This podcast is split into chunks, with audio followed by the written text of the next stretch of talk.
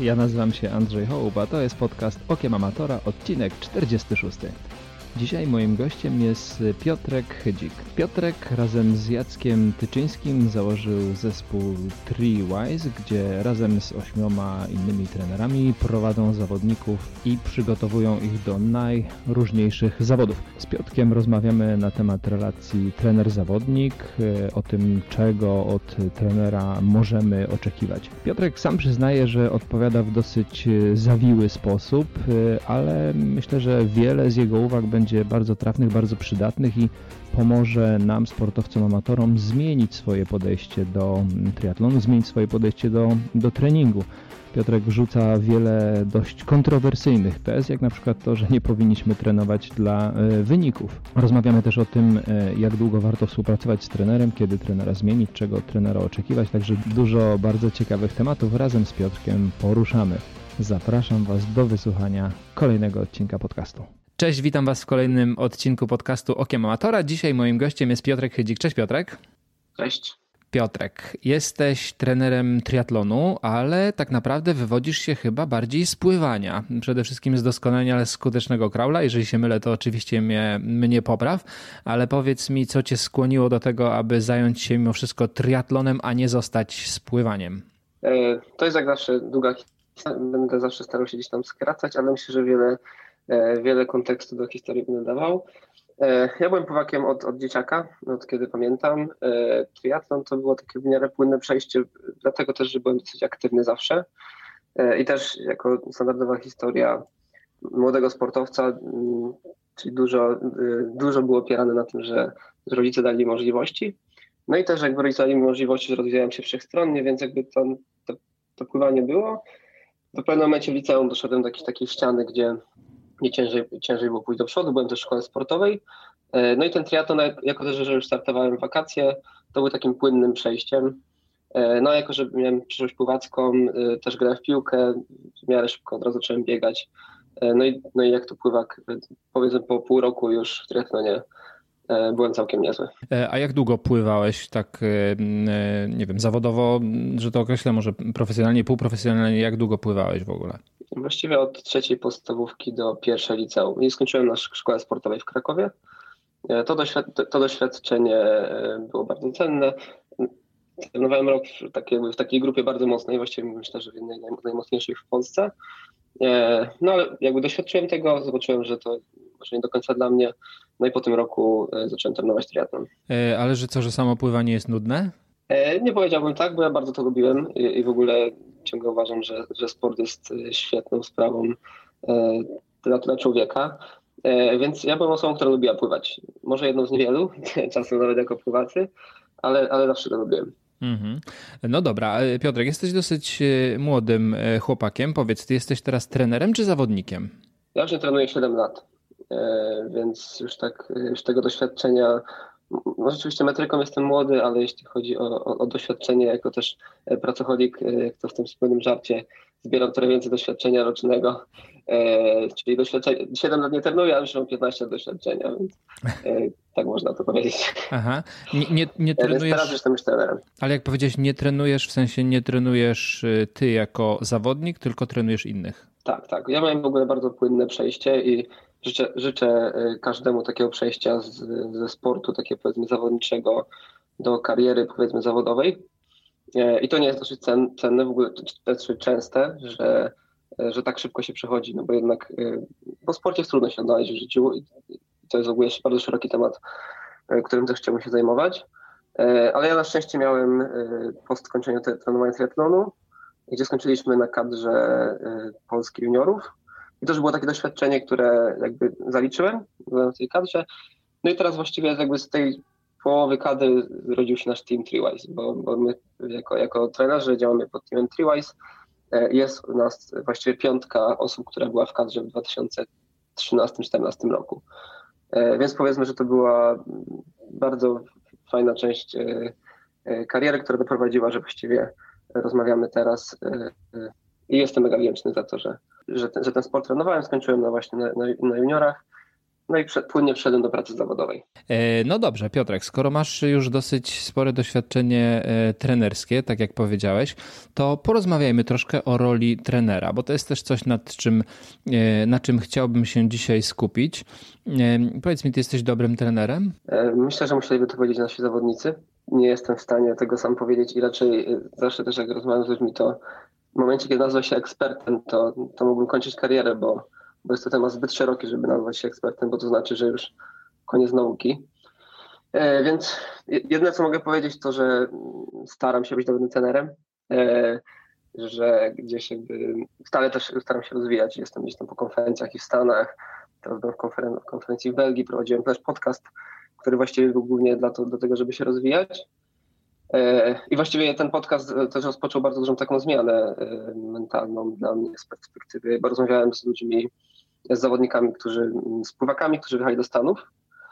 I nawet tych pierwszych rozmów nie opublikowałem nigdzie, ale myślę, że one totalnie zmieniły moje życie pod względem podejścia do ludzi e, i, podejścia do, treningu. E, więc czy jestem dobrym trenerem?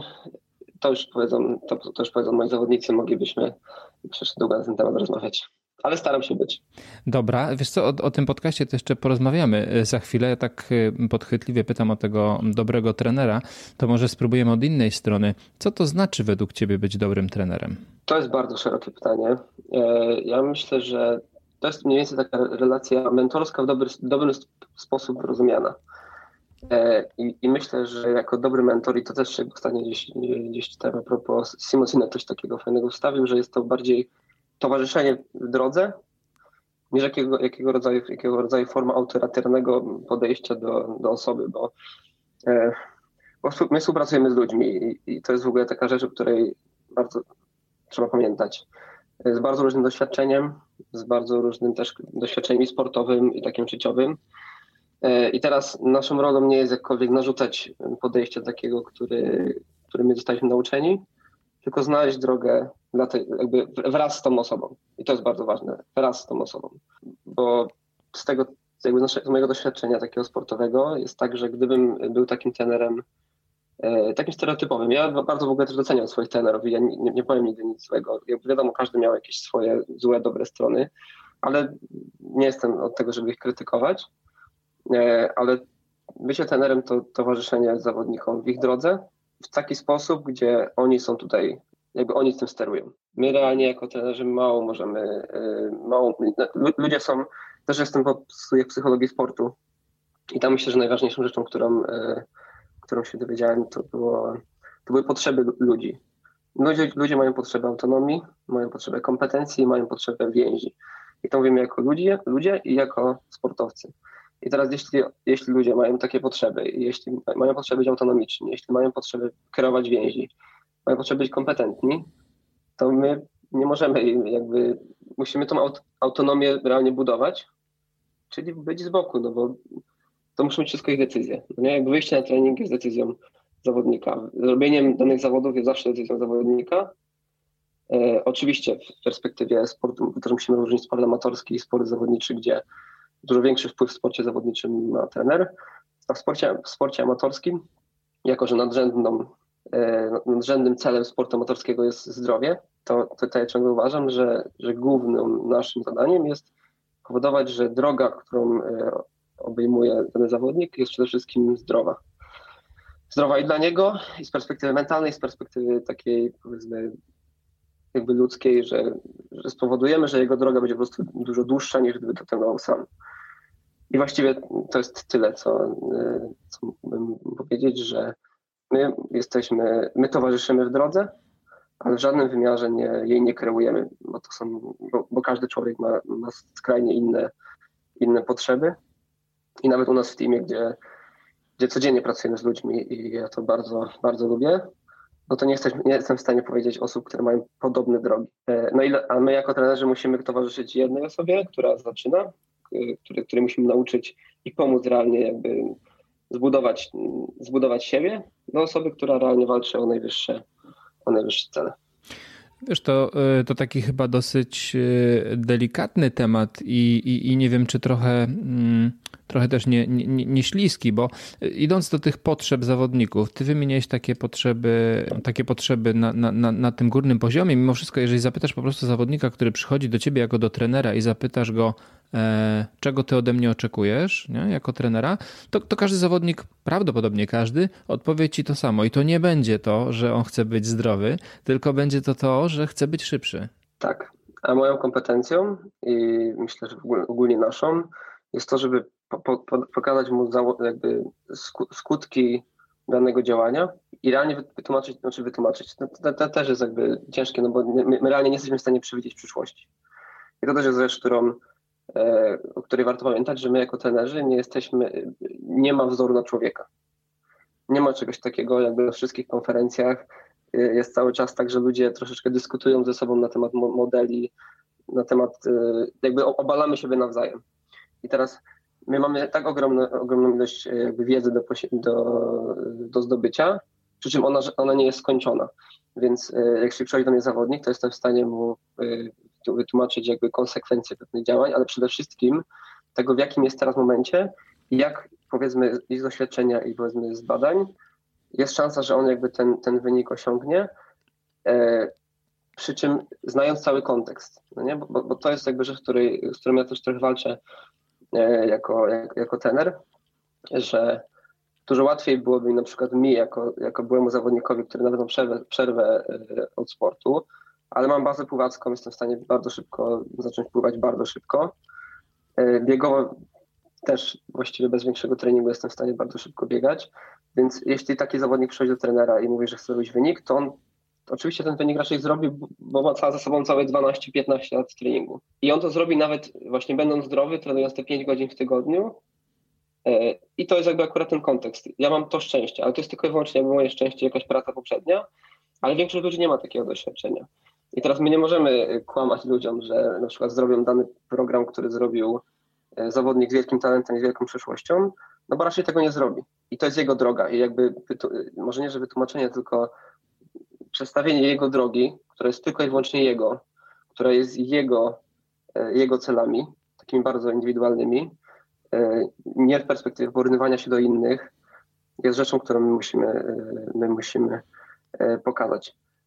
Bo, nie, bo porównywanie się do innych i porównywanie się tak jak do mnie, do, do tenera, gdzie, gdzie ja bardzo się cieszę, kiedy zawodnicy mnie wyprzedzają, jest to w ogóle super, tylko że to zajmuje trochę czasu. I, i, I, ten kontekst trzeba zawsze znać, że, że, że, mamy swoją drogę. Że jeśli ktoś ma 30 czy 40 lat i 40 lat swojego życia poświęcił na coś innego i jest świetnym prawnikiem, na przykład, no to on jest świetnym prawnikiem. Ja nigdy go nie, do, nie, nie dogonię, będąc prawnikiem. Ale on raczej y, też nie będzie tak dobry w pływaniu jak ja, bo mamy tak, tak różne jakby historie. I to jest rzecz, o której, y, o której warto pamiętać. I zawsze ktoś do mnie mówi, że, e, że i, właśnie widzę ludzi, którzy są naprawdę niesamowici w swoich dziedzinach i denerwują się na to, że właśnie na przykład na razie słabo pływają, no to zawsze szukam jakichś mocnych punktów, bo, bo jest wiele rzeczy, które są po prostu lepsi ode mnie, no nie? E, I jest tak z każdą rzeczą. I, I, to są naprawdę ich drogi. I jestem, e, i, że tak powiem, umrę za to, ale będę, będę starał się, żeby ludzie, będąc po zawodach i będąc nawet czasem ostatnimi, żeby pamiętali, gdzie byli rok temu jakby co zrobili, jak była, to, jak była to droga i jakby całą tą swoją pracę, którą wykonali. Ona oczywiście nie daje tyle, co, co Mkonowi, czy tyle, co mi, ale, ale to jest ich droga. I tą drogę jakby realnie my musimy pomagać, pomagać realizować. I w trakcie tej drogi znajdować te, te małe sukcesy. I to jest właściwie jakby cały klucz trenera, ale my nie, nie, nie, nie jesteśmy w stanie nic, za wiele przewidzieć. Jeszcze mówię, że pewnie często będę odpowiadał na pytania w taki sposób raczej zawiły i to zależy, tylko że nie ma jednej drogi. No nie? W sensie nie jesteśmy w stanie, nie jesteśmy w stanie i, i nikt tego, i jestem, jakby słuchałem bardzo wielu ludzi, bardzo lepszych trenerów i oni też nie wiedzą. E, więc możemy się starać, możemy czytać badania, możemy się jakby wymieniać wiedzą, ale człowiek nie jest, y, nie da się opisać jeszcze człowieka wzorem, ja bym to bardzo chciał, żeby tak było, żebyśmy opisali człowieka wzorem. A najbardziej ostatnią rzeczą, którą właśnie jak byliśmy na konferencji, to, to gdyby dało się nawet określić stres, który akumulujemy w ciągu dnia jakimś wzorem, to byłby najszczęśliwszym człowiekiem na świecie, bo powiedzmy wiedziałbym, że człowiek jest w stanie przyjąć 1000 jednostek stresu, a przyjął w ciągu dnia już 1500 i wtedy jakby powiedzmy mój plan, który jeszcze dodaje mu to 200, jest błędnym planem. Tylko, że nie ma czegoś takiego i jakby my cały czas musimy operować się na realnie wzajemnej relacji i słuchaniu siebie, ale życie jest zbyt złożone, żeby, e, żeby powiedzieć komuś, że ma zrobić to, to i to i będzie wynik Y. Mm. A to z tymi y, metrykami to już w ogóle jest taka e, typowa cecha triatlonistów, którzy najchętniej by wszystko zmierzyli, prawda? Bo na, na bieganiu gdzieś tam opanowujemy to, e, to tempo, na, na pływaniu e, niektórzy też gdzieś tam tego pilnują. Na rowerze wiadomo, oczywiście pomiar mocy jest niezbędny, bez pomiaru mocy w ogóle można nie wychodzić na, na, na rower. Oczywiście trochę sobie tak żartuję, ale, ale wiesz o co mi chodzi, nie? Bez, bez metryk, bez Training Pixa, bez Garmin Connecta czy, czy innych narzędzi narzędzi, które daje Sunto czy Polar, y, to w zasadzie trening, trening gdzieś tam się nie liczy, nie? A, a, a tu y, niestety jest to troszkę bardziej skomplikowane, tak jak, mm, tak jak powiedziałeś. Powiedzieli, że będziesz odpowiadał w sposób y, taki dosyć zawiły, bo, bo nie ma łatwych odpowiedzi, a ja mimo wszystko chciałbym tak też trochę przycisnąć cię do, do konkretów. To teraz wyobraźmy sobie taką sytuację, że przychodzi do nas, e, przychodzi do ciebie e, zawodnik, e, nie, nie zawodnik, przychodzi do ciebie amator, który jeszcze nie trenował wcześniej, ma 30-30 parę lat, nic nie robił, jest w formie takiej średnio zupełnie przeciętnej i chciałby zacząć uprawiać triatlon. No i, i co ty wtedy powiesz takiemu człowiekowi? Czyli na początku takiego zawodnika przede wszystkim trzeba wysłuchać, czego on potrzebuje. E, I troszeczkę takich mitów, które mm, ja w ogóle też mam bardzo mocną potrzebę obalania mitów, e, które gdzieś tam krążą w mainstreamie tak zwanym. Marzy mi się książka, żeby napisać 50 mitów e, zasłyszanych gdzieś tam w, w szatniach tenerskich i żeby je po prostu obalić, nie? że no pain, no gain, jakieś takie rzeczy, które są czasem abstrakcyjne. I żeby trochę takich mitów obalić, czyli jakby żeby jego cele były dosyć realne, ale oparty na rzeczach, które rzeczywiście będą go satysfakcjonować.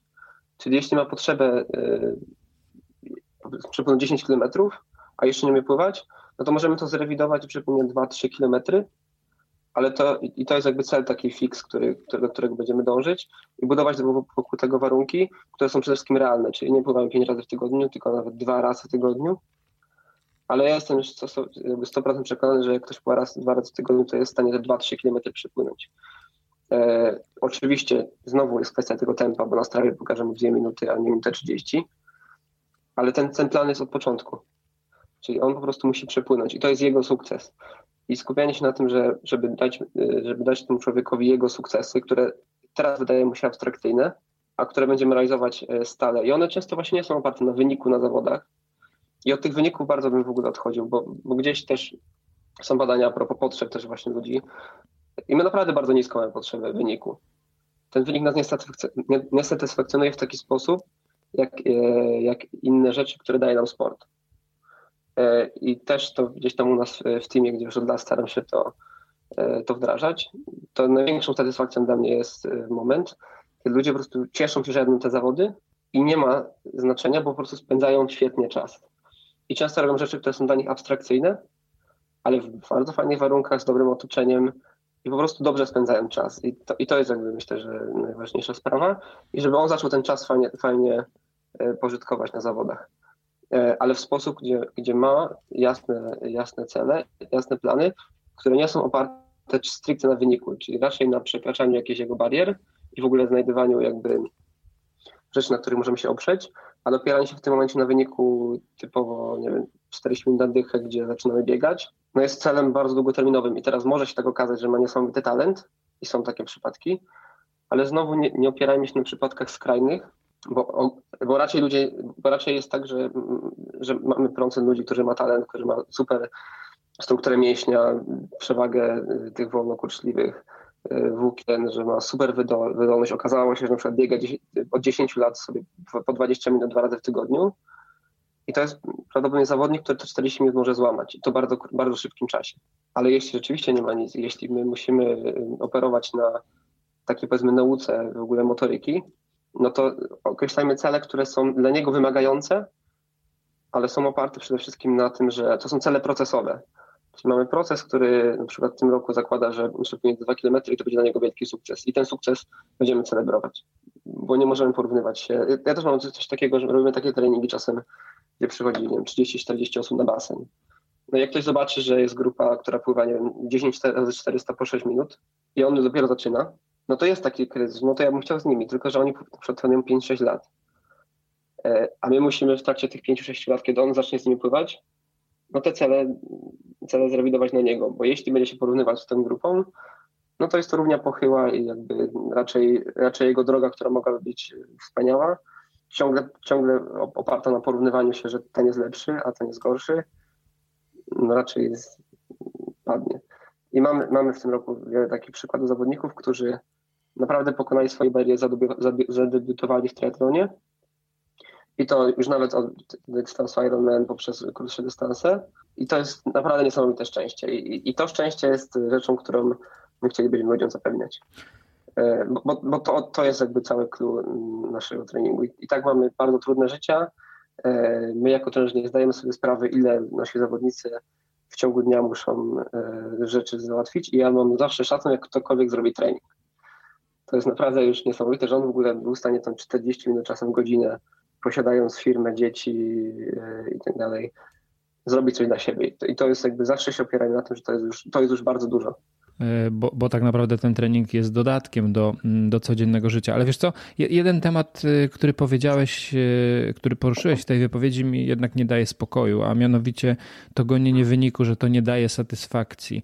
No ja tu mam jakieś trochę wątpliwości co do tego, nie? Bo, bo, bo tak naprawdę w, w tej zabawie często właśnie chodzi o to, aby być coraz lepszym i mieć coraz lepsze wyniki. Zgodzę się, że niekoniecznie mm, musimy się porównywać z innymi czy z szybszymi, ale żeby porównywać się ze sobą, i w zeszłym roku zrobiłem 50 minut na dychę, a w tym zrobiłem 42 i jestem zadowolony, y, no to już być może to faktycznie ma sens i to jest to, co popycha cię do przodu, albo, albo popycha niektórych do przodu, e, a, a niekoniecznie tylko sama radość z tego, że stanę na starcie. Myślę, że jednak większość ludzi chciałoby się poprawiać, przynajmniej w odniesieniu do swojego punktu. Tak, ja to bardzo szanuję.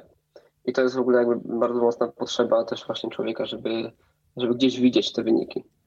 E, tylko, że wyniki można różnie interpretować i zawsze jest jakiś kontekst. Ja jakby te, ten kontekst zawsze będę starał się pokazywać. I dlatego też jakby ja mało piszę o, o, o swoich zawodnikach, bo musiałbym napisać elaborat, dlaczego tak jest, a dlaczego na przykład ktoś zrobił 4,20 na połówce, ale to nie jest jakaś wielka moja zasługa, bo on po prostu jakby miał bardzo du, du, du, duże doświadczenie, ja tylko pomogłem mu w jakimś stopniu to, mhm. to co on potrzebował, to ja mu pomogłem. Ale ja nie zbudowałem tego zawodnika jako e, od początku. No nie, to nie jest gość, którego ja wychowałem i po prostu dałem mu takie możliwości, że on teraz jedzie na igrzyska. Mhm. Jeśli chodzi o te wyniki, to to, to co mieliśmy na studiach właśnie z psychologii, to rzecz, którą bardzo mocno pamiętam, że jeśli porównywali zawodników y, takich powiedzmy z perspektywy no, nawet olimpijskiej, mistrzów świata, a, z, a, normalnych ludzi, to też jest chyba mniej więcej coś takiego jak z profesorami, czy, czy ludzi gdzieś tam wysokiego szczebla, tak wypiszemy, nie wiem, 5-6 wartości w życiu, którymi się tam gdzieś, gdzieś kierujemy, to raczej one są bardzo raczej takie same. My jako ludzie mamy bardzo, bardzo podobne potrzeby. I teraz jeśli chodzi o ten wynik, to jest to oczywiście rzecz, która zawsze gdzieś będzie z tyłu i ja nie, nie, nie, nie twierdzę, że musimy całkowicie odejść od wyniku, tylko że są rzeczy, które w sposób nie wprost decydują o tym wyniku. I teraz y, też właśnie teraz na konferencji mówili, że bardzo mocną korelacją między wynikiem a w sensie jakby wpływającym na wynik jest w ogóle twoje poczucie bycia silnym. Czyli ty musisz mieć poczucie, ty musisz mieć jakieś jakieś e, jakby benchmarki, które pokazują ci w trakcie procesu, że, że ty pomimo tego, że nawet życie ci się gdzieś tam wywaliło i masz jakby gorszy czas, to wchodzisz i jesteś, jesteś silny. I my jakby to poczucie też musimy e, kreować, ciągle pamiętając, że wynik przychodzi gdzieś trochę przy okazji tego procesu. Bo e, mówi się o tym swoim consistency, o tym, że musimy być wytrwali i tak dalej. Jest duża szansa, że ten wynik przyjdzie, jeśli właśnie tak będzie. Czyli jeśli my będziemy budować jakby warunki wokół siebie, które pozwolą nam, że my mamy za 4 tygodnie start, ale już w tym momencie nie mamy siły, to raczej tego wyniku nie będzie. Lepiej odpocząć nawet tydzień, bo wszystkie warunki wskazują na to, że raczej tego wyniku nie będzie i czasem może go nawet nie być. I to też nie jest rozczarowujące. Też w tym roku mieliśmy tak, przez cały ten okres pandemiczny. Ja mocno starałem się gdzieś tam z zawodnikami rozmawiać, że mamy okres właściwie, w którym oni nie będą mieć progresu, w którym oni budują bazę, która jest konieczna do tego, żeby docelowo, docelowo, się, docelowo się poprawiać i mogą być aktualnie słabsi. I teraz musimy znaleźć w trakcie procesu rzeczy, które, powodu, które oni widzą, że są mocniejsi, czyli na przykład na danych watach gdzieś tam progowych tętno spada i jakby ich odczucie spada, tylko że to nie spowoduje, te, jakby te konkretne wady nie spowodują, że oni pojadą pół godziny testu dużo szybciej, ale, ale w swoich jakby tlenowych prędkościach są już dużo bardziej wydajni. Czy rozbieganie biegają szybciej. I to już jest wynik, bo, bo to jest realny wynik. Czyli jeśli biega ktoś, wiem, 140 czy tam 130 tętnie i biegał po 5,30, a teraz biegał 5,10, no to właściwie ma swój wynik, który w tym roku jest, jest celem. E, nie spowoduje to oczywiście, że biegniesz po 30 półmaraton, e, półmaraton, ale docelowo za kilka lat bardzo możliwe, że tak i przede wszystkim e, spełni jedną najważniejszą sprawę i to, co w tym roku myślę, że też było naszym największym sukcesem. Oczywiście nie, nie wszystko, bo ja, ja, ja zawsze mówić o realnych i mieliśmy jakieś kontuzje, były kontuzje zawodników, ale ich było ich bardzo mało i to był realnie trochę cel tego roku, czyli zrobić bazę, zrobić bazę pod kolejne lata, gdzieś spowodować, żeby ta społeczność rosła i żeby mieli, mieli świadomość, że są mocniejsi, e, ale niekoniecznie na zawodach e, wygrywali te zawody. Mhm. Bo wygrywa zawsze trzech. Wygrywa trzech. I to wystarczy, że, że tak jak e, zresztą moja narzeczona, która dwa lata nie trenowała, była trzecia na zawodach Open. I, I znowu jest tak, że, ale znając cały kontekst, że robiono 4,30 na połówce, no to ona po prostu jest bardzo mocna, nawet jak mniej trenuje. I teraz znowu ona, gdyby porównywała się i miała przeświadczenie, że musi zrobić wynik, który kiedyś robiła, no to byłoby to zabijające w ogóle radość z tego sportu. A trzeba pamiętać cały czas też, właśnie to, co też mówiłeś, że jesteśmy amatorami e, i to jest. I, i, i bardzo często też nam pokazują wykresy na konferencjach, że, że one są po prostu jak sinusoida. Czyli mamy pik jakby tego CT na Training Peaksie, że jest y, akurat te 4 tygodnie czasu, ale potem on spada, bo jest remont domu. I wiadomo, że znowu wynik będzie trochę słabszy, ale robimy wtedy co, to, co możemy, żeby powiedzmy za te 3 lata być mocniejsi. I takie wykresy sinusoidalne, one znowu powodują nam, że nam się wydaje, bo nam coś ucieka, jak mamy takie poczucie straty, że mieliśmy 100 już na fitnessu, a teraz mamy 70 ale znając kontekst, no to realnie my i tak zrobiliśmy to, co mogliśmy, więc za dwa lata będziemy mocniejszymi sportowcami. A, wykres, a wykres fitnessu w Tenerife to jest głównie wykres systematyki rocznej właściwie. Jak jesteś systematyczny, to, jesteś, y, to masz większy fitness, ale to w ogóle nie jest powiedziane, że jesteś lepszym sportowcem, jesteś mocniejszy, bo możesz być już przetrenowany w tym momencie. Bo zrobiłeś za dużo w momencie, kiedy nie mogłeś zrobić. I jakby ten wykres może wsadzić do kosza, a ktoś, kto ma sinusoidalny wykres, może być dużo mocniejszy od ciebie. Tylko, że zawsze pokazuje się, y, tak jak też miałem teraz na konferencji taki teraz grzyd, że pokazali nam dwa wykresy, ale tylko Roglicza i Frodeno. I operowanie tylko na y, osobach, które rzeczywiście niosły sukces. I mówimy o gościach, którzy mają czas, którzy są przede wszystkim też wybitnymi jednostkami pod względem genetyki, pod względem przystosowania i tak. I jakby jeśli będziemy opierać się tylko na nich, to w ogóle nie jest przy, przykład reprezentatywny dla grupy ludzi, którą jesteśmy.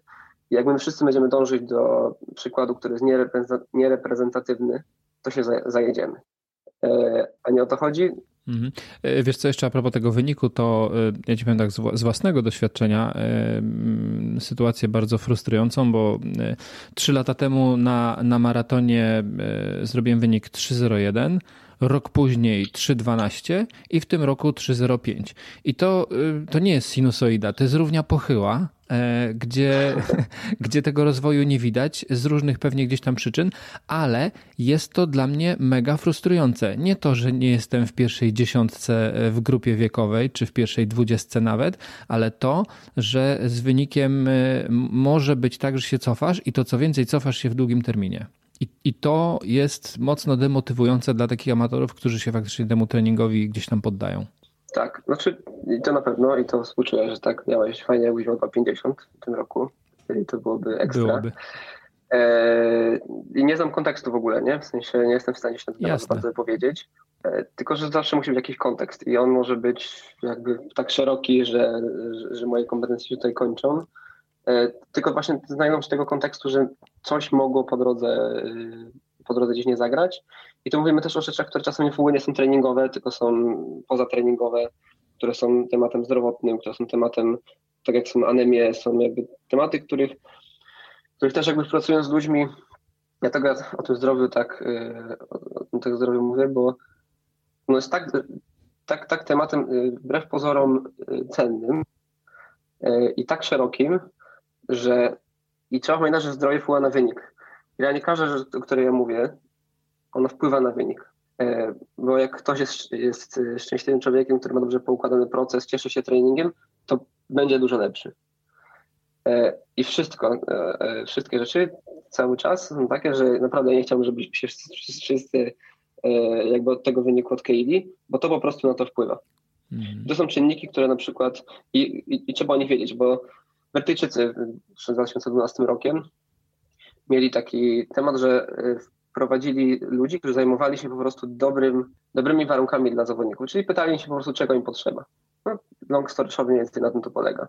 I tak samo Amerykanie. To są, ja myślę, że to są rzeczy, które są największym game changerem względem tego, co my, e, co, co my robimy i one często właśnie wpływają na wynik, czyli jeśli nie ma tej jednej rzeczy zapewnionej, której czasem może być abstrakcyjna, czyli na przykład robię trening za późno i potem się nie, nie regeneruję, bo mniej śpię i to mówię w perspektywie rocznej i to jest 150 takich jednostek, e, to to jest rzecz, która jest nieintuicyjna, no bo i tak robię ten trening, jakby robię robotę i tak dalej, tylko że fizjologicznie jakby to nie wpływa to na moje przesunięcie się do przodu.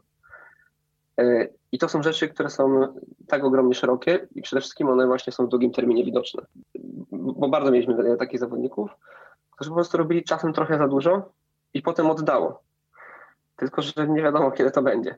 I to są też rzeczy, których nie przewidzimy. Bo my jako trenerzy nie jesteśmy w stanie przewidzieć wyników. I twoje 3.05 możliwe płynęło na rzeczy, o której jakby nawet jeszcze nie wiesz. I może nawet ja, ja nie wiem, jakbym zobaczył po prostu wszystko, gdzie nie wiem. Mhm. I bardzo często my nie wiemy. Mhm. E, I może to jest taka, taka historia. A co miało to wpływ, nie wiadomo, ale wiadomo jest to, że trzeba gdzieś sobie te stałe warunki poprawiać pamiętając, że jesteśmy amatorami, na przykład tak jak właśnie Brytyjczycy, no to jakby jest to cały organizm, który pracuje na to, żeby ten zawodnik miał, miał e, otoczenie. Nie rozwaliły głowę, tak jak rozmawiałem z zawodnikami ze Stanów, że oni, na przykład jest coś takiego chyba w lidze tej pierwszej NCAA, że oni muszą mieć w jakimś e, określonym odległości od siebie miejsce, gdzie mogą po prostu pójść, wziąć jakąś kanapkę, coś do jedzenia i po prostu ją zjeść, żeby pomiędzy treningiem a pomiędzy e, zajęciami potem treningiem, nie mieli zbyt dużej przerwy, po prostu jakby takiego, no gdzie nie jedzą. I to są rzeczy, które wpływają długoterminowo na wynik, bo on jakby nie dojadał to 20 minut za, za późno przez 5 lat, to byłby gorszym sportowcem. E, I to by właśnie wpływało na wynik, a niekoniecznie to, że zrobił jakiś trening i mógłby robić treningi, bo są wybitne, mógłby napisać wszystko. My możemy naprawdę napisać najlepszy plan treningowy na świecie, tylko że jeśli te warunki nie są sprzyjające i długoterminowo, to może być tak, że organizm nasz na, na, na tak zareaguje. I też bardzo fajną rzecz powiedział Seiler ostatnio na konferencji, że stres ogólnie taki życiowy, tak jak opisujemy, to nie jest do końca ilość przyjętego stresu, tylko reakcja tego organizmu na stres. I my możemy przyjąć tylko, że każdy nasz organizm inaczej reaguje na dany stres. I my realnie w treningu, treningu w życiu się stresujemy w dany sposób, tylko że różne organizmy inaczej reagują i, i teoretycznie jest to jednostek stresu, które możemy jakoś tam e, jakby wrzucić e, zawodnika, to jeden zareaguje tak, że jakby nie ma regeneracji jak godzina, a drugi zareaguje tak, że, że musi reagować po tym jeden dzień. I Więc co gorsza, nie wiadomo jak to będzie. Tak, to jest kwestia właśnie tego doświadczenia i takiego stałego sprawdzania, ale też jakby takiej świadomości zawodnika. Bo, e, bo na koniec dnia też naszą kompetencją jest to, żeby zawodnicy byli jak najbardziej świadomi, świadomymi jakby swoich, swoich ograniczeń, swoich reakcji, tego co potrzebują, bo my nie jesteśmy jakby sta, stale dostępni. W perspektywie, gdzie, gdzie jesteśmy jakąś tam jednostką, która też jakby ma, ma swój ograniczony czas, ta osoba, no to mi zależałoby na tym, żeby moi zawodnicy nie potrzebowali trenera. Tylko żeby w momencie, kiedy realnie potrzebują, to mogą dzwonić na przykład, że to jest taki temat, może wiesz lepiej, ale to oni muszą wiedzieć na przykład jak się zachować, a nie ja muszę im to mówić, bo ja nie wiem często. To straszne herezje e... opowiadasz. może tak być, może jakby gdzieś tam mnie skancelują, ale, ale chodzi o to, że to jest twoja droga, nie? Więc yy, i też jakby perspektywy nawet trenera, no to, yy, to ty, ty dajesz nam zadania i, i kwestia jest taka, że jest, jakby to jest w pełni zarządzalne, nie? Czyli ja też często jakby nie mogę z tego, że jeśli ten, jakby ta relacja trener-zawodnik jest oparta w 100%, 100% na jakby usłudze, którą wykonujemy w sposób, który jest określany przez zawodnika. My możemy oczywiście pomagać, jakby dawać rzeczy, tylko że jeśli wrzucimy nawet coś do Training Pixa, ale ktoś tego nie wykona, to jest jakiś kontekst, dlaczego on tego nie wykonał, albo, albo była nasza praca źle zrobiona, albo po prostu było to nie to. No i teraz musimy gdzieś tam cały czas, cały, cały czas szukać, bo ja też bardzo długo nie mogę, znaczy w sensie staram się robić tak, żeby nie wpisywać nie wiadomo czego i nie, nie budować jakichś y, po prostu świetnych programów treningowych, których nikt nie robi, no nie? Mhm. E, no bo to nie ma, nie, nie ma sensu. Jeśli ktoś ma dany, dany czas, no to, no to rozmawiajmy i zróbmy tyle, tyle, co jest możliwe długoterminowo. I każdy ma inny ten próg. Mhm. E, no dobra, właśnie. I to, to prowadzi nas e, fajnie do, do, kolejnego, do kolejnego pytania. E, powiedz mi, Piotrek, jak wybrać trenera? Co byś doradził takim zawodnikom, którzy chcą wybrać tego trenera, czy to po raz pierwszy, czy wybrać nowego, to na co powinni zwrócić uwagę? To, przykład dam przed pływacki, z którego sobie mocno zdajemy sprawę. Jeśli ktoś na przykład chce się nauczyć pływać, to głównym czynnikiem, który spowoduje, że on wytrwa w tym, będzie to, że będzie to blisko domu. E, I, Ale co, basen czy trener? E, I, e, basen i trener. Bo po prostu ten proces będzie bardzo prosty. I, I, to jest jakby czynnik, który długoterminowo spowoduje, że jest szansa, że on dużo, dużo, dużo dłużej w tym wytrwa. Oczywiście wtedy możemy gadać o kompetencjach trenera, o, o takich rzeczach, które powodują, że fajnie by było dojechać gdzieś dalej, tylko, że znowu długoterminowo ja mogę być najlepszym trenerem na świecie, ale jak ktoś ma do mnie dojeżdżać godzinę, to raczej to, nawet nie będę go cisnął do tego. Możemy zrobić dwie, trzy sesje jakieś takie, które będą game changerem. Często tak jest, ale potem na przykład nie znajdzie sobie warunki takie, które są realne dla niego, e, bo to nie jest dla niego najważniejsze w tym momencie. I z, i z takimi rzeczami, e, jak e, to mówimy o tematach, które są na miejscu. Czyli znajdźmy warunki, które są dosyć blisko. Dlatego my działamy na sześciu basenach w, Krakowie no bo nie możemy od kogoś wymagać, że będzie dojeżdżał nas 40 minut zajęcia, bo są na przykład lepsze niż inne. Jak ma bliżej, to niech chodzi na inne. I tak samo jest z każdą rzeczą. Jakbyśmy chcieli na przykład zrobić, jak chcemy zrobić jakieś zajęcia biegowe, no to też musielibyśmy zrobić w czterech miejscach w Krakowie i wtedy możemy w jakimś stopniu mieć e, oczekiwanie, że zawodnik nie przyjedzie. Ale jak będą za daleko, no to najlepiej niech nie jedzie, niech spędzi czas z rodziną. I to jest jakby rzecz, która jest dla mnie najistotniejsza z perspektywy ułatwienia procesu. Czyli ułatwiamy sobie, ułatwiamy sobie proces, pojedźmy nawet na jakieś, jakieś yy, tak jak czasem nas przyjeżdżają ludzie na jakieś pojedyncze konsultacje, na jakieś takie rzeczy, które rzeczywiście ma, będą mieć impact duży, ale on daily basis, tak zwane, yy, no to nie możemy się zajeżdżać. Nie? Jeśli naprawdę mamy jakąś, jakąś taką potrzebę komfortu w życiu i to nie może być ponad to. I to jest dla mnie najważniejsze. I potem możemy oczywiście go sprawdzać, sprawdzać kompetencje. Ja bym bardzo chciał, żeby to działało w ogóle wybieranie trenera, jak wybieranie innych usług. Czyli robimy, na przykład wysyłamy nie wiem, 10 maili, rozmawiamy z tymi ludźmi, e, jakby kim, kim, to, kim w ogóle ktoś jest.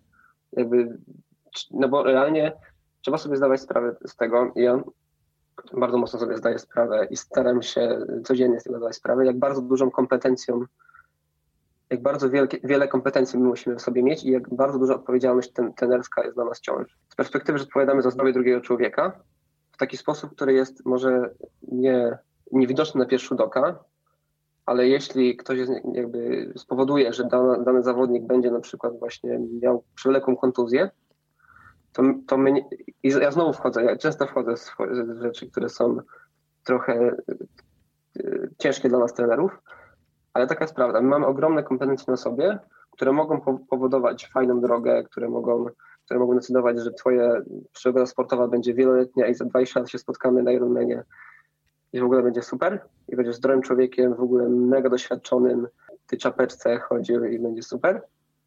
A może być tak, że będziesz leczył kontuzję 2-3 lata i jest to rzecz, na której mamy dosyć nikły wpływ. Czyli wybieramy tenera często z polecenia, nie do końca nie zdają sobie sprawy, jaki to jest człowiek. I myślę, że to jest jakby dosyć istotne, żeby, żeby to była trochę inna usługa, nie taka, że my po prostu e, szczycimy się danym tenerem, tylko oczekujemy od niego rzeczy, które, za które mu płacimy. I to jest bardzo normalna sprawa, jak w każdej usłudze. my sprawdzajmy, co to są za ludzie. Jeśli ktoś na przykład stwierdzi, że moje podejście, że jest za mało tam parcia na wynik, to okej, okay, to jakby po prostu gdzieś tam może się dopasowujemy, tylko musimy się najpierw poznać. Ja mówię oczywiście znowu jakby w taki sposób zbyt idealistyczny y, i może to jakby życie i tak nas zweryfikuje, tylko że y, tylko trzeba sobie zdawać głównie właśnie z tego, że ta odpowiedzialność jest, jest ogromna. I, I, ja sobie staram się codziennie zdawać sprawę i to jest, y, i to jest konieczne, żeby, żeby wiedzieć, w czyje ręce oddajemy swoją część życia, która może być bardzo fajna, a może być mniej fajna. I swoje zdrowie. Więc prawda, przede wszystkim swoje zdrowie. I to jest rzecz, o której naprawdę i nie mamy dużej odpowiedzialności jako trenerzy. I to jest rzecz, która powinna się może zmienić, ale nikt nie, pod, nie, nie, weźmie odpowiedzialności za to, że ktoś na przykład właśnie ma przewlekłą kontuzję, musi się z tym, e, z tym samemu potem i tak. E, czyli no to jakby normalną drogą e, relacji trener-zawodnik jest tak, że trenujemy, trenujemy, jest fajnie, jest tam no pain, no gain i jedziemy do przodu, ale jest kontuzja, koniec tematu, zawodnik radzi sobie sam. E, I na przykład y, dlatego też mi się to podoba w amerykańskim systemie i y, że jak podpisujesz często, przed umowę, to już mówimy znowu o sporcie zawodniczym, ale to jakby to idealnie pokazuje o zrozumieniu y, relacji takiej, że, jakby, że my współpracujemy z człowiekiem. Często są takie umowy, że jak podpisuje, podpisuje na przykład zawodnik, nie wiem, pływak umowę z uczelnią na, na stypendium, tam, że będziemy go finansować, to on często będzie, oni będą go finansować, nawet jeśli złapie kontuzję. Czyli jeśli ktoś na przykład złamie rękę no wiem, pierwszym, w pierwszym miesiącu czteroletnich studiów, ale był wiem, wybitnym sportowcem, to stypendium trwa nadal, bo on już w tym momencie będzie miał cały czas wsparcie, on już jakby wykazał się jako zawodnik i ma moment na to, żeby po prostu zmienić swoje, no wykształcić się. Ale cały czas jakby to już, co zrobił, jest y, rzeczą, która daje mu w życiu, y, daje mu w życiu coś. Mhm. E, a teraz jeśli mówimy właśnie o większości takich relacji, no to właśnie one tak wyglądają.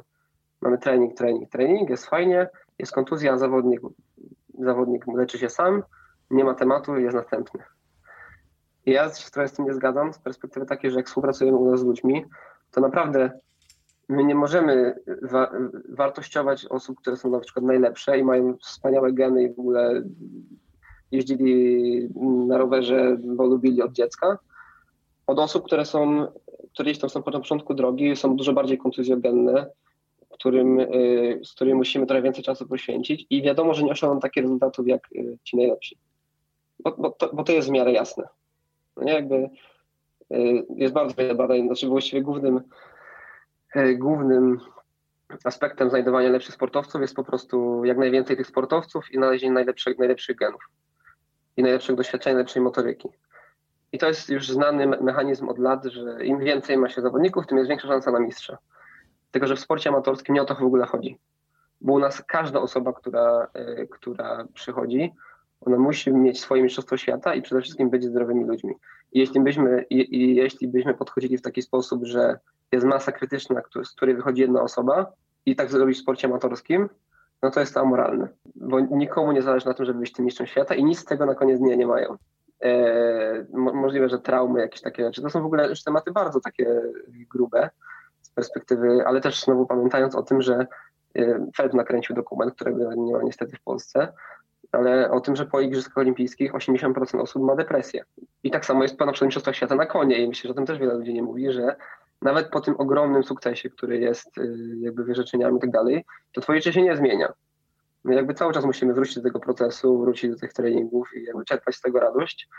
Ale tak samo po Igrzyskach Olimpijskich. To nie jest tak, że Igrzyska Olimpijskie zmieniają twoje życie w taki sposób, że nagle sponsorzy walą drzwiami i oknami. No tak nie jest. E, I, i zostaje ten człowiek e, sam ze sobą.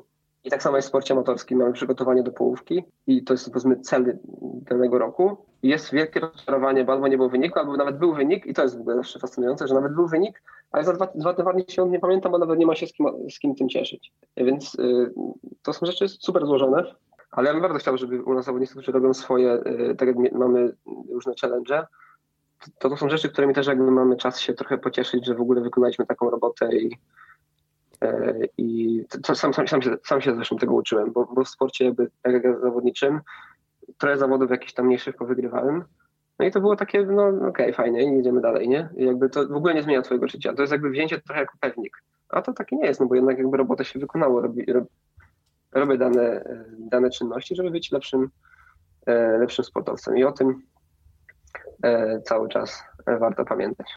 E, a, a, może, a może sposobem na to jest wyznaczanie takich małych celi, które można realizować gdzieś tam na bieżąco i mieć takie swoje małe nagrody raz w miesiącu, raz na dwa, może raz na kwartał, ale coś, co gdzieś tam cię popycha do przodu e, cały czas, a niekoniecznie te zawody, które są raz w roku, te główne A. Tak, ja w ogóle też e, w twojej praktyce trenerskiej mam coś takiego, że ponad jakby planem, czy ponad jakby realizacją tych celów jest, są na przykład treningi wspólne. Czyli jeśli ma się okazję jakby wyjść z kimś na trening i on czasem jest może zły, jakby tak fizjologicznie, ale powoduje tyle jakby plusów na temat twojej drogi, że, że nie można tego, znaczy no można, jeśli to rzeczywiście jest za mocne i jakby spowoduje to w dużej, w dużej szansy, że to będzie raczej złe, ale jeśli ktoś na przykład właśnie ma jakąś taką akcję, żeby pocieszyć się tym całym procesem i wyjść z kumplem na trening i być mocniejszym, no to ja się muszę dostosować z planem, że no to wtedy możemy zrobić drugi dzień luźniejszy, no bo się już zajechał. E, ale nie możemy jakby tego trochę zabierać, no bo to są te, po to my trenujemy. Jakby to są momenty, w których chcemy być mocniejsi. Od kolegi, który kiedyś był mocniejszy, a teraz ja jestem. E, są takie rzeczy, które często właśnie teraz byliśmy na zawodach jak kocie triatlon i to są i to jest tam Extreme, trwa około 4 godzin i to są typowe zawody dla nas, jako naszego tam teamu, że jedziemy tam naprawdę na przygodę. No nie, to jest przygoda, to jest jakiś challenge. Skończyły to dwie osoby, które w tym roku miały tylko jedną ósmą, e, zrobiony debiut i zrobili tam ponad 4 godziny wysiłku. I to, był, I to było coś takiego, do czego się dążyło, była bardzo fajna atmosfera. My, jeśli ktoś jest zdrowy, to jest duża szansa, że to zrobi. Jest wiele takich rzeczy, które w tym procesie jesteśmy w stanie albo sobie zaplanować, a często nawet nie zaplanować. Bo na przykład też robimy taki challenge, y, no to, taki, to już taki ciężki temat, ale memoriał y, takiej zawodniczki, która w tym roku niestety umarła w lawinie. E, I płyniemy 100 razy 100, takie zadanie. I teraz mi naprawdę nie zależy na tym, żeby na, na basenie, żeby przepłynęli to tylko ci najmocniejsi, tylko przepłynęło to bardzo wiele osób, które sobie nawet nie wyobrażało, że może przepłynąć 3-4 km. I, I o to chodzi. Bo ja mogę przepłynąć w tym momencie 40. I dla mnie to, to nie jest jakieś wyzwanie w takiej perspektywie, że nie wiem, ale, ale, ale dla wielu osób jest. 50 razy 100, 100 razy 100. To są rzeczy, które w głowie są, są abstrakcyjne, a które my możemy w dobrych warunkach zrobić jakoś tam wspólnie, zrobić yy, to w taki sposób w dobrych założeniach i one spowodują, że że jest kolejny krok. No nie? Kolejna rzecz, która w życiu wydawało mi się, że jest niemożliwa, ale ty ją robisz. I warto to planować, a często nawet nie planować. Ja też szanuję zawsze, jak ktoś mi pisze, że no, to są takie fajne zawody MTB e, w okolicy i wystartuje. No i super. Jeśli to nie spowoduje, że nie ma dużej szansy na to, że sobie coś zrobisz w takiej już, w takiej już abstrakcyjnej formie, bo jak jest nawet mała szansa, no to trudno, no zawsze jest mała szansa, że sobie ktoś coś zrobi ale, y, ale jeśli to spowoduje, że ty po prostu zrobisz coś dla siebie w ten weekend, no to rób. No to naprawdę nie zarządzajmy y, y, życiem ludzi bo to jest ich życie. Dobra, Piotr, ja chciałbym wrócić do tej opieki trenerskiej. Mówiliśmy, opowiadałeś troszkę o tym, jak tego trenera wybrać, a teraz czego od takiego trenera zawodnik powinien oczekiwać? I tu chodzi mi o tą taką relację czy to jest zawodnik dla trenera, czy to jest klient, może przyjaciel? Jak, jak to wygląda? E, to zależy. To jest główna odpowiedź na to pytanie. Mam nadzieję, że rozwiniesz. Ale e, rozwinę, rozwinę. Jakby odchodząc od tego, co zależy, no to właśnie to wszystko zależy od zawodnika. Bo tak, my jesteśmy, czy to jest, to jest, i to te, te trzy powiedzmy persony, zawodnik, klient, przyjaciel, no to są właściwie wszystkie w jakimś stopniu e, odpowiednim, określeniu.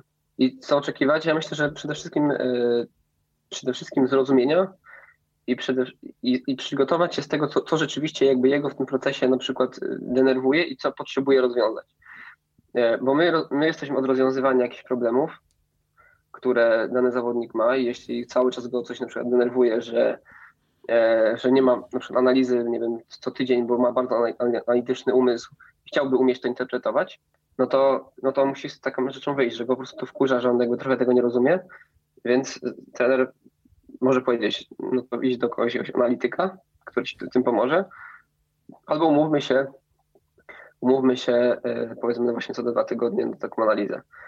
Jest to relacja bardzo mocno określana przez zawodników. I ja nie jestem w stanie określić jednego modelu, którego, którego ktoś może oczekiwać bo może to być oparte na stricte relacji, czyli w piątek, czy tam w niedzielę, czy w poniedziałek jest plan na Training Peaksie, jest analiza, to się mniej więcej oparcie na tym, co było, lecimy dalej bez jakiegoś tam większego kontaktu. Ale to jest złożone tak jak każdy człowiek, więc y, są małe, myślę, że są małe rzeczy i ja też, ja na pewno mam sobie jakieś rzeczy do zarzucenia z perspektywy, że mógłbym robić rzeczy lepiej, e, ale warto te rzeczy określać już na samego początku, na samej, samego początku relacji, jakby czego od siebie nawzajem oczekujemy i no jasno to realizować w oparciu o, o wery, weryfikowanie tych założeń stale.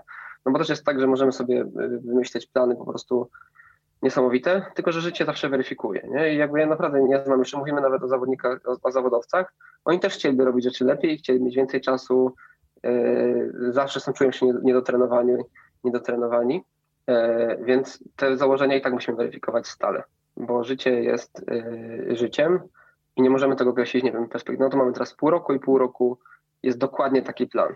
Nie ma czegoś takiego. Nie ma dokładnych planów, nie ma y, ludzi, którzy wiedzą wszystko. Nie jesteśmy w stanie założyć wszystkiego, tylko stale to musi być. I dlatego ja dużo bardziej chciał, żeby to zawodnicy ode mnie czegoś jakby dzwonili i oczekiwali i pisali, że to potrzebują, niż żebym ja musiał się domyśleć bo do relacja na poziomie domyśliwania się, że ktoś nie zrobił tego treningu, bo coś, a nie wiemy dokładnie dlaczego, jest zawsze destrukcyjna i taka powiedzmy trochę toksyczna, no nie? E, no bo ktoś myśli coś, ktoś myśli coś i, i tak cały czas sobie myślimy, że, że jest tak, a jak nie ma y, jasnej relacji, no to nie ma jasnej relacji i, i tyle. I to są, i potem one, one z czasem, no tak jak w każdych relacjach, y, jest tak, że one z czasem są takie płynne. Ten, mi, mi, też nawet nie zależy na tym, żeby nie wiadomo jak y, dużo, y, jak to się właśnie zawodnik mniej więcej musi wiedzieć, musi wiedzieć jakby co, co oczekiwać, to ten, ale w momentach takich, których on się zastanawia, no to jest, jest moment na to, żebym ja wkroczył i, e, i, i coś zmienił, coś doradził i tak dalej. E, I ciągle uważam też jakby z perspektywy takiego czasu, że my jesteśmy bardziej od tego, żeby dana osoba się nie zajechała i bardziej, żeby w momencie, kiedy trzeba zdjąć trochę jakby obciążeń, niż dołożyć, niż żeby jakby po prostu na wszystko wpływać. My jesteśmy głównie od tego.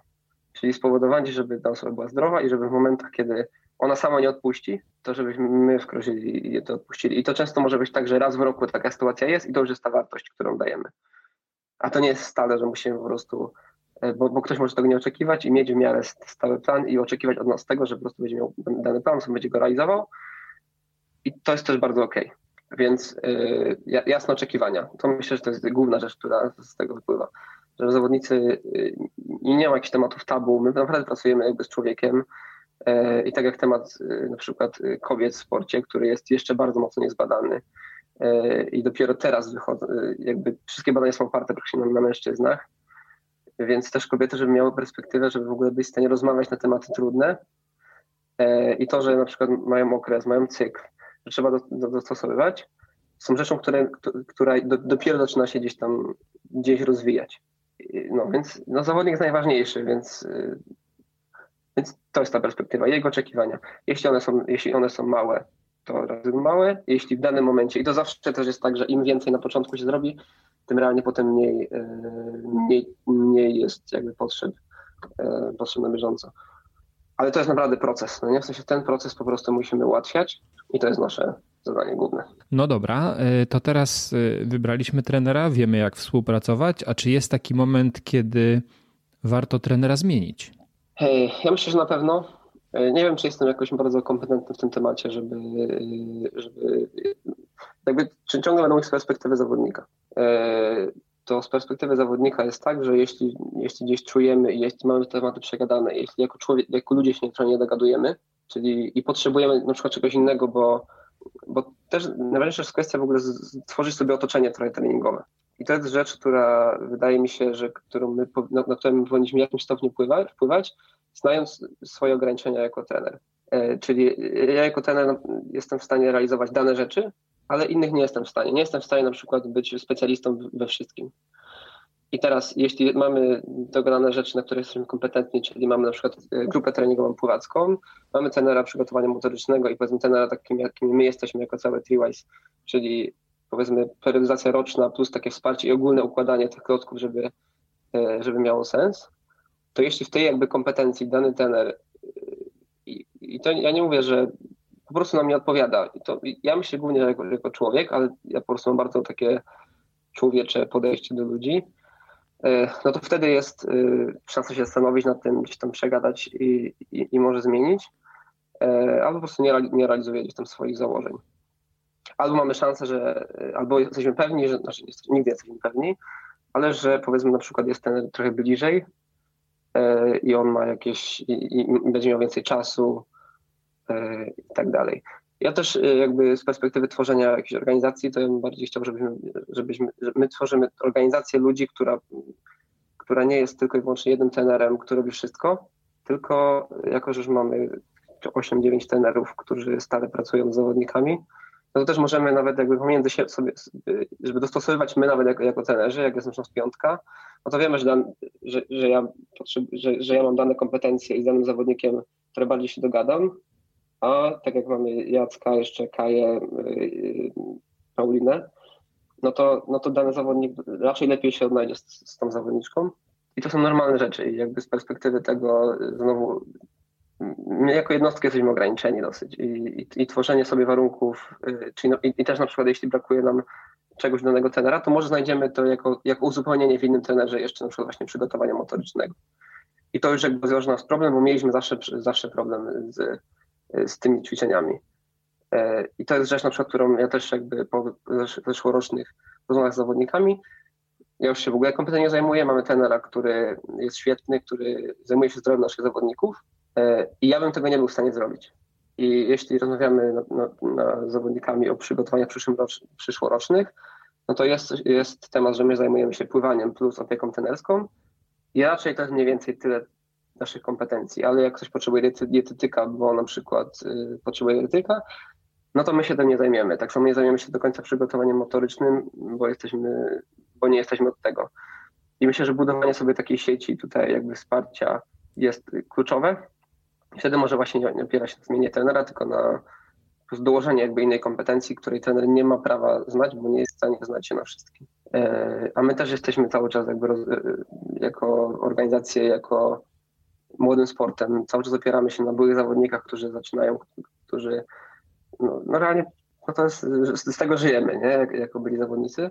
Więc jakby jeszcze nie ma, jeszcze nie ma tu większego systemu, że trafi się w system, którym po prostu jest, jest się zaopiekowanym pod każdym względem, jak to powinno być teoretycznie w sporcie zawodniczym. Więc trochę musimy sami jakby o to tego wymagać. E, my jako zawodnicy nie mieliśmy takich warunków w takim wymiarze, że trochę, często jakby ciężko jest nawet w taki sposób myśleć, bo jako zawodnik ma się swojego tenera e, i to jest właściwie tyle. On jest często, taka relacja, ona jest, za bardzo mu nie płacimy, więc on też za bardzo nie ma czasu. Nas za bardzo nie stać, bo nie mamy pieniędzy. E, no i jakby nie wymagamy rzeczy, które właściwie, żeby być lepszymi sportowcami, one są konieczne. Więc ciężko jakby zawodnikom myśleć w taki sposób, jak e, osoby, które jest na to stać, które mają, mają to czas i mają dużo lepsze warunki, dużo lepsze warunki, niż e, my jako zawodnicy mogliśmy w ogóle mieć. I z tego sobie trzeba zdawać sprawę, nie? że często to my musimy wychodzić z inicjatywą zrobienia czegoś. I ja zawsze się pytam zawodników, co jeszcze możemy zrobić, żeby wam się lepiej trenowało, e, bo to ludzie wiedzą najwięcej na temat swoich potrzeb i tego, co na przykład chcieliby, żeby było lepsze. Zakładając oczywiście, że mają taką e, samoświadomość, a to nie jest wcale takie, e, takie pewne. Zdarzyło ci się mieć takiego zawodnika, który przyszedł do ciebie i mówi: Piotrek, chciałbym, żebyś mnie trenował. Ja właściwie to mm, wstaję z kanapy, nigdy nic nie robiłem, no i chciałbym złamać 10 godzin na Ironmanie e, za 6 miesięcy. Innymi słowy, zdarzyło ci się odrzucić współpracę z zawodnikiem? W taki sposób raczej nie bardziej jest kwestia rewidowania celów w takim wymiarze, że jeśli ktoś ma cele, które są abstrakcyjne, no to możemy je zweryfikować bardzo szybko. I to też jakby e, bardzo często wpływa w taki sposób uwalniający w ogóle, że ktoś ma cele, które są no, no naprawdę bardzo ciężkie do zrealizowania nawet dla, dla najlepszych. Więc żeby dać kontekst i przykłady ludzi, którzy naprawdę dużo trenują, którzy wykonali bardzo dużo pracy i jeszcze tam nie są, gdzie sobie chciał być po pół roku. I jeśli zobaczymy, i mamy, akurat my współpracujemy z dużą ilością ludzi, zwłaszcza na pływaniu, ale znamy mniej więcej historię. Naprawdę staram się ludzi słuchać, e, ich kontekstów takich sportowych i też jakby dużo ludzi nas pływa, którzy trenuje z kimś innym. I to jest ok, tak jak nie, może nas ktoś trenować albo biegać na przykład na blisko, albo trenować tym trenerem i to jest całkowicie ok, jeśli ktoś ma z tym problem, no to raczej to jest kwestia ego. E, więc nie zdarzyło mi się w taki sposób, że bardzo szybko te cele są weryfikowane. Jeśli jeśli mamy jakąś informację, bo realnie to jest kwestia też informacji. No, mamy informację, że 10 godzin to jest dobrze, ale ona nie jest jakaś sprawdzona, zweryfikowana, tylko gdzieś zasłyszana. No to jeśli, yy, jeśli ja jakby troszeczkę dam kontrtezę, że no to, to tak nie wygląda yy, i to nie na tym polega, no to raczej, raczej jest zrozumienie, no bo ktoś nie ma wiedzy takiej yy, na ten temat, no to przychodzi trochę, żeby tą wiedzę w jakimś stopniu, w ogóle to już jest duża rzecz, żeby przyjść do trenera i żeby gdzieś trochę tej wiedzy poszukać, no bo my po prostu jakby w tym, w tym żyjemy, to jest nasze życie, pasja i tak dalej. Więc to jest normalne, tak jak ja nie znam się na temat tematy prawne i, nie, i budowania organizacji. Ja też jak buduję organizację, która chciałbym, żeby była większa i tak dalej, to muszę pójść do moich zawodników i zapytać jak to zrobić. E, I oni mi powiedzą, bo są bardziej doświadczeni niż ja, więc mam wąską specjalizację, której w miarę y, jak ktoś mm, słucha tych wszystkich historii, no to, no to raczej weryfikuje swoje cele. I to bardzo jest uwalniające. To jest w ogóle bardzo uwalniające, że y, jak widzimy, nie wiem, Mkona, y, który jest wybitnym sportowcem, ja mam niego jakiś szacunek, tylko trzeba znać jego cały kontekst. I jeśli wytłumaczymy kontekst, że, że atletą ma tak mocną motywację, jaką ma, która nie jest jakby naturalna, no to, to raczej no nie mam, na przykład jak ktoś, jak, jeśli Mkon ma przeszłość yy, lekkoatletyczną, a ja jej nie mam, jeśli ja mam przeszłość pływacką, a ja jej nie mam, no to z automatu jest tak, że no te cele musimy tyle weryfikować. Ja, ja nie muszę pływać, żeby wychodzić drugi z wody.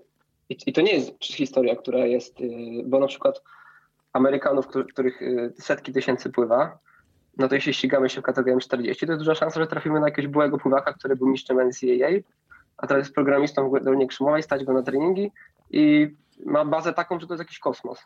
A on tren- zaczął trenować dwa lata temu, a ja pięć lat temu, a on wygrywa o godzinę ze mną na Ironmanie. Tylko, że trenował na to 25 lat. I miał świetne warunki i jeszcze do tego zarabia 400 tysięcy dolarów rocznie. E, i, ciężko się porównywać. No, no, to, to jest niemożliwe, żeby się porównać z taką osobą. Tak samo e, jak właśnie ten Kostek, zawsze daję przykład, jak ktoś mnie zaczął trenować.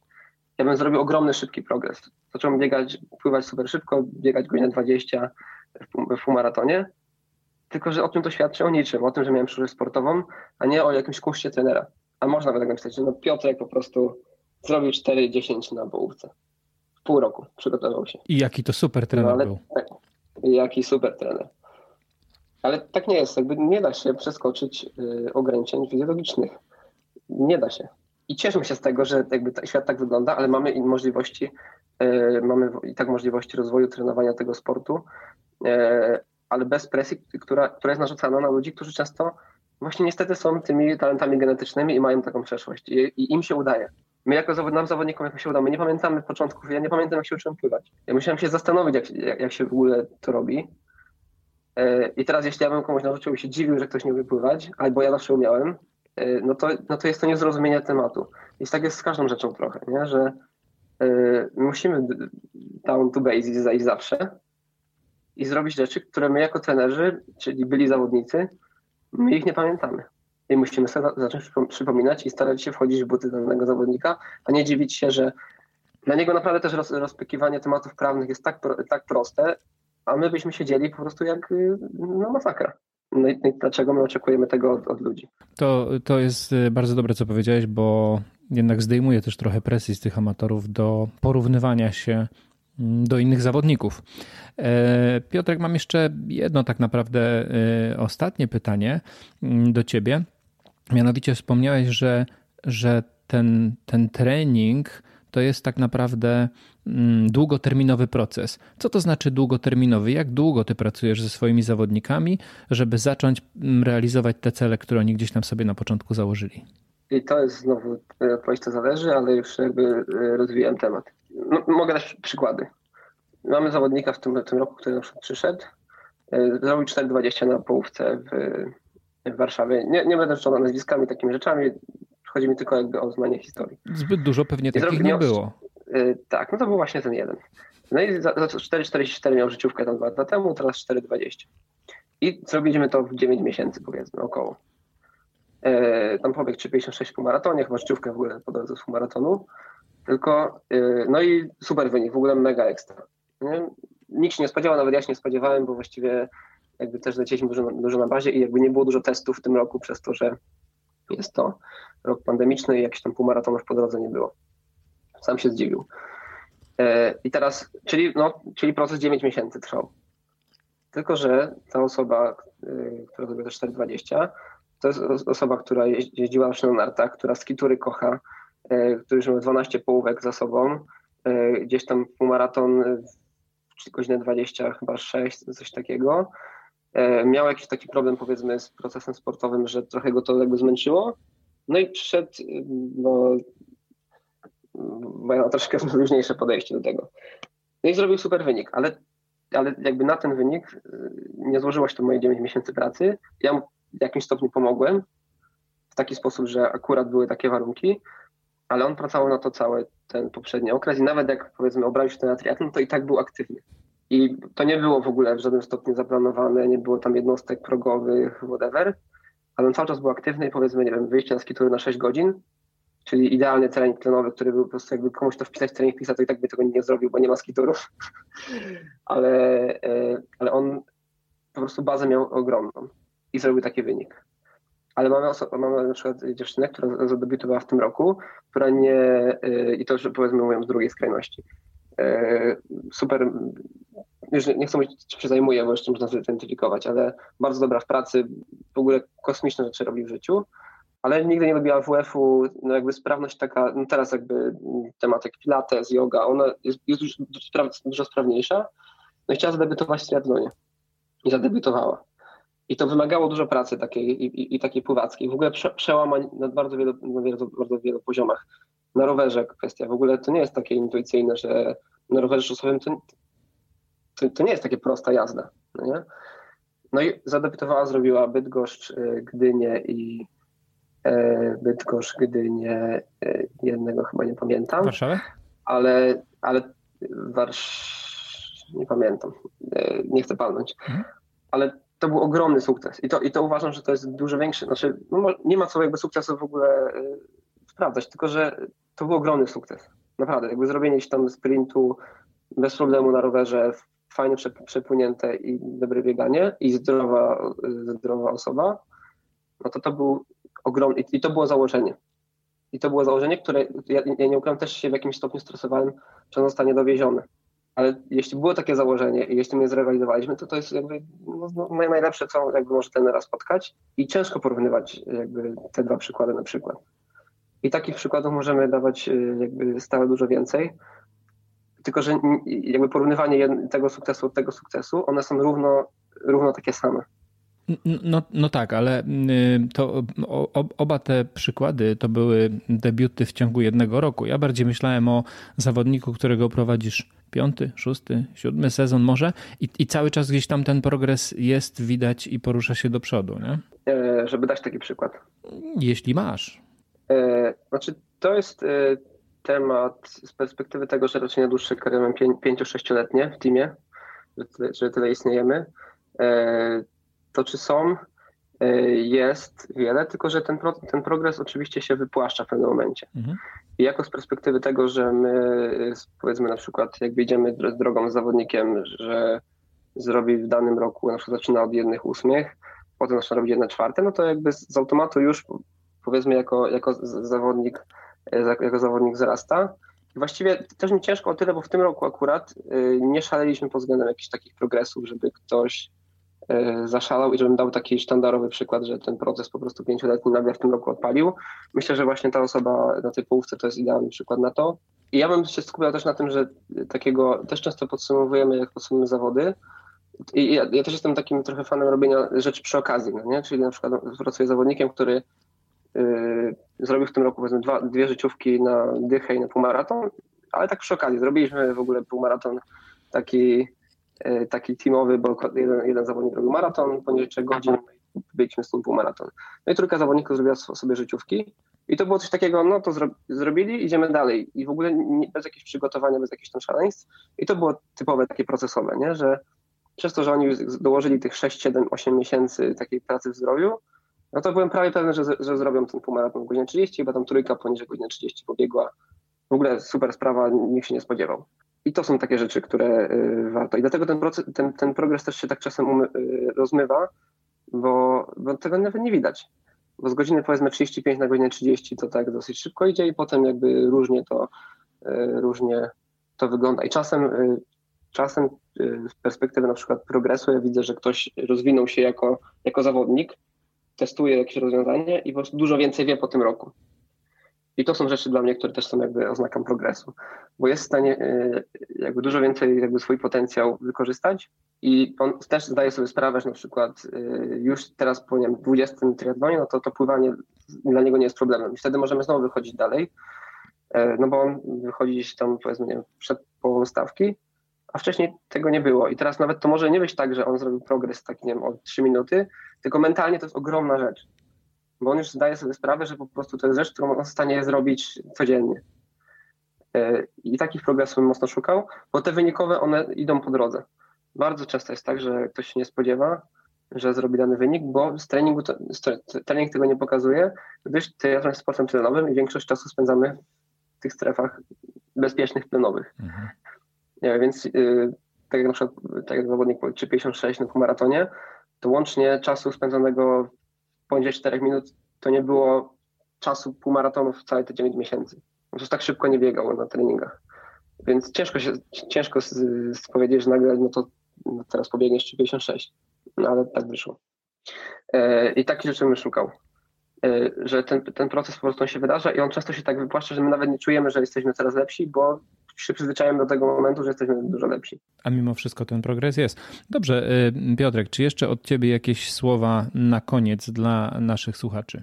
E, to tak na koniec y, rzecz, którą też trochę, trochę z konferencji, na której ostatnio byłem w Belgii i, i trochę też takiego powiedzmy doświadczenia i, i rzeczy, na którą, y, którą chciałbym bardzo powodować.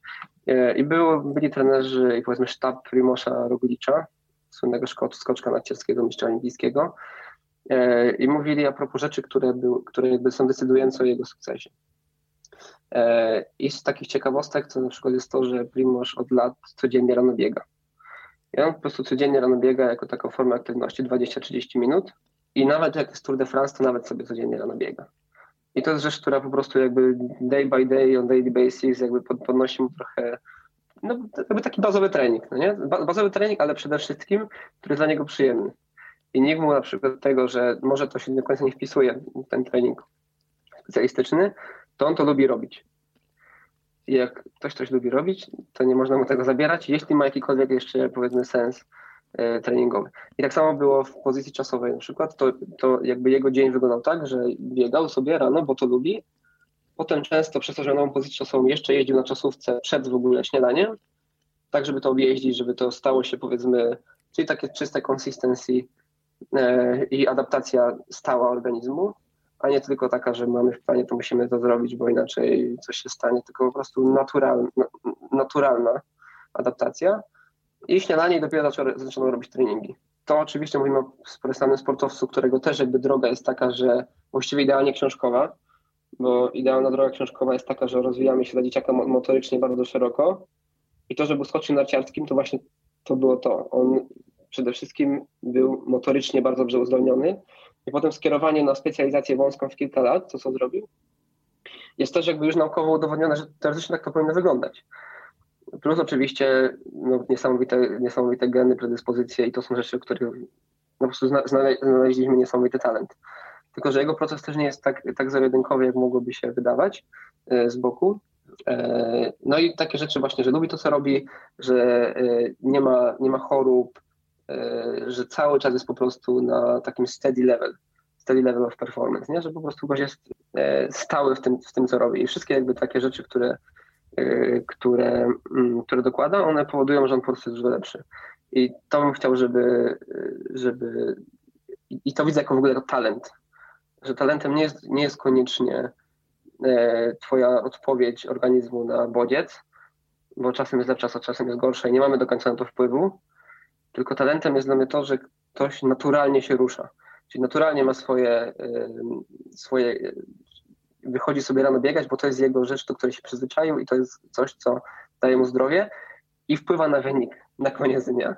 Czyli, yy, czyli szukajmy rzeczy, które jeśli oczywiście też, i, to cały czas mówimy o wyniku, bo mówimy o mistrzu olimpijskim, ale które dla nas są rzeczą, które, które są po prostu przyjemne. Jeśli ktoś lubi właśnie skitury i trenuje triathlon, a mamy takich kilku zawodników w teamie, to jest to świetna, najlepsza po prostu opcja treningu tlenowego, wybitny. Jak ktokolwiek mówi, żeby tego nie robić, no to trochę nie rozumie sportu jakby założeń, no nie? I, i, i szukajmy rzeczy, które jak, jak nam sprawiają radość. Oczywiście jakby potem przychodzi życie i to jest super ciężkie, tylko, tylko y, jakby ta aktywność i triatlon spowodować, że my będziemy po prostu aktywniejszymi ludźmi, dużo bardziej zdrowymi. Przy okazji będziemy robić fajne wyniki, ale szukajmy rzeczy, które po prostu nas cieszą.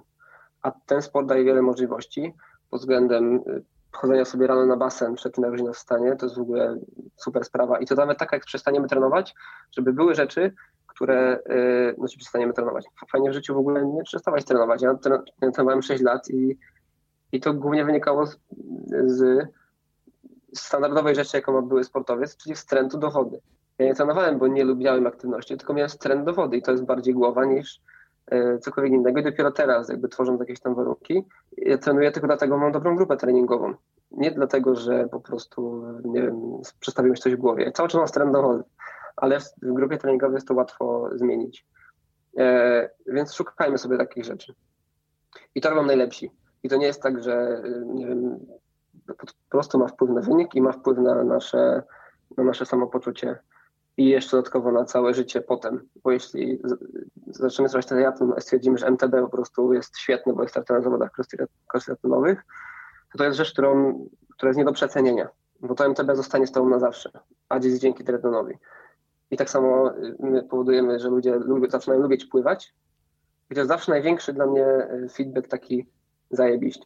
No to teraz jest tak, że tworzymy warunki, ale on lubi pływać, czyli on przyjdzie na ten basen, a nie raz na miesiąc, bo, e, bo na przykład zapłacił za zajęcia. Tylko, że to jest rzecz, którą, e, która jakby w życiu mu daje dużo więcej niż tylko performance. Performance jest. Ja nigdy nie dojdę do poziomu, na którym byłem, ale dużo bardziej cieszę się teraz z, e, z procesu, pomimo tego, że nigdy wynikowo nie zbliżę się tam powiedzmy do, do wyników, które robiłem 7-8 lat temu. I jestem z tego mega szczęśliwy i każdemu te, te, te, tego, tego życzę. Do, do, doskonałe zakończenie e, na, dla, dla, dla naszej rozmowy. E, także Piotrek, e, fajna nam wyszła rozmowa, bardzo ciekawa. Mm, pewnie poruszasz dużo też takich tematów trochę trudniejszych do zaakceptowania przez zawodników, ale myślę, że bardzo, bardzo wartościowych.